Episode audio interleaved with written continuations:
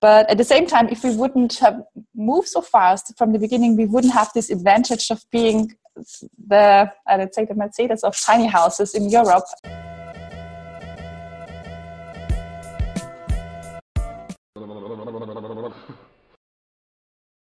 What did you learn along the way, also from flops, from things you wouldn't do again?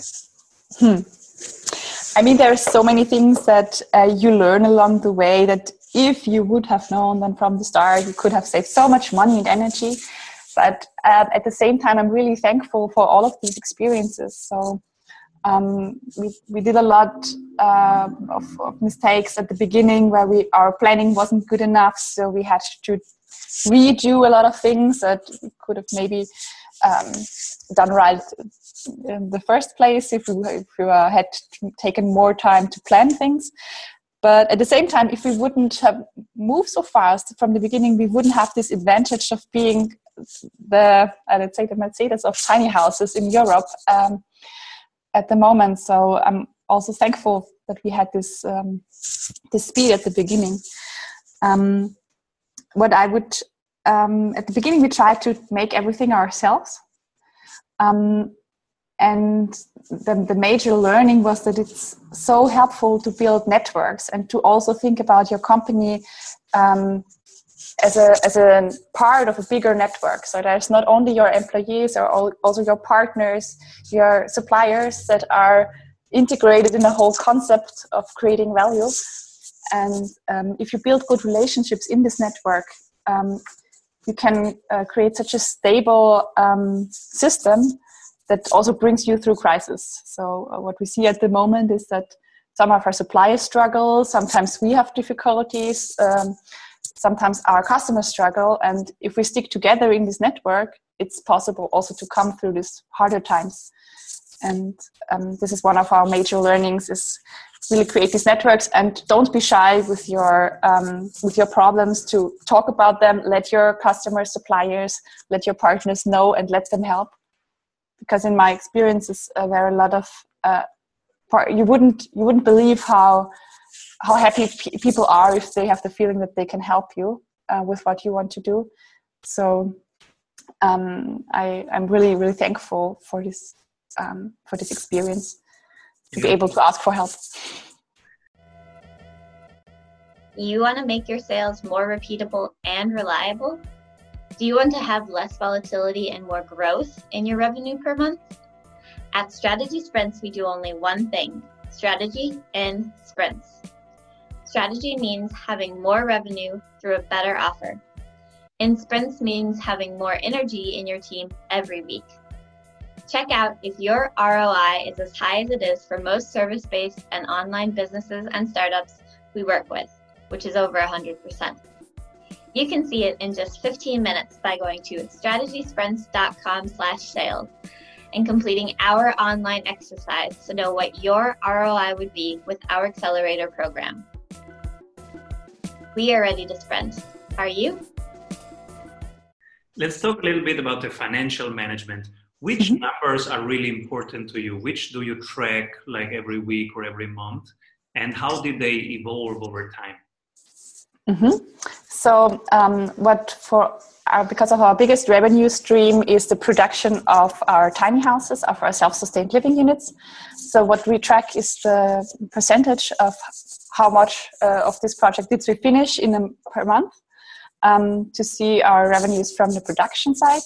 Uh, one tiny house has more than a month uh, it takes more than a month to build so for us it's really important to see how much value was created in this specific uh, time. And um, so this is the one part. Um, we also track uh, very closely of uh, what was the time that was spent on a specific project. So we started four years ago already with a very um, clear time tracking system for our whole team.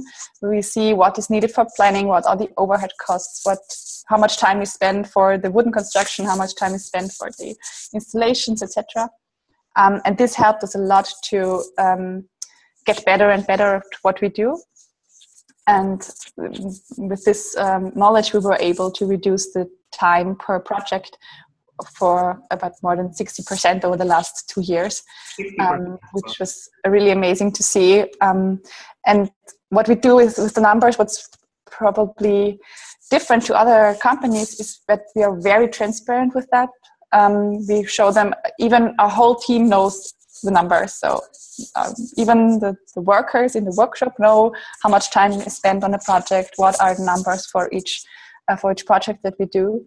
And at the beginning, this was for some a little bit overwhelming and um, yeah, some didn't know how to yeah what to do with these numbers. But then, um, after this first uh, initial time, uh, people started to work with them and to see, okay, if I do this uh, better or faster, or if we work together together with the with the planning department, we can reduce the time here and we can get better here. So being transparent with your numbers with your team and um, daring to talk to them about where you stand at the moment and what the, also the financial numbers are helped us a lot to uh, get better and uh, get everyone on board also in this process of uh, saving money and uh, enhancing our um, yeah rentability. Beautiful. What is your company vision in three years? Mm-hmm. Um, so what we want to do is uh, over the next three years is to build from I'd say an established startup that we are at the moment. So we have 29 employees. We have a revenue of 3 million um, a year. So uh, over the next three years, I would like to build a medium-sized company out of that. We have, uh, yeah, a great response from the market. We have a lot of a lot more people that would want to buy from us, but our capacity is limited at the moment in our production site, and I would like to change that to be able to, um, yeah, more projects. And uh, this uh, for that we are um, doing a a capital round at the moment of 1.8 million to scale uh, to a medium-sized company. Um, this is the one thing that we want to do. Um, we will um, not only build tiny houses uh, in the next step, but we also want to offer more solutions for family homes with a modular system, um, but that's based on the same building concept that we do right now. Um, and then we also want to yeah grow in this field of sharing our knowledge so we did a lot of research and development and our planning department has um, yeah great resources and great a great know-how in this area of sustainable building where a lot of other architects or building companies struggle because they don't have this interconnected know-how of water energy architecture electricity what to do and what modules to combine so what we already do and what to build on in the future is sharing this knowledge for other building projects with architects and building companies um, for self-sustained houses and settlements and uh, also bigger projects.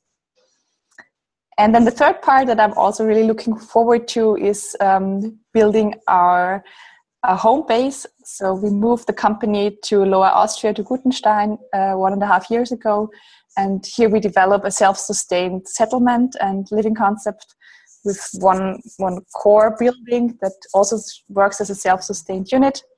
Um, and we're renovating this building with everything that we learned about uh, in the last years to really become like a flagship for self-sustained building.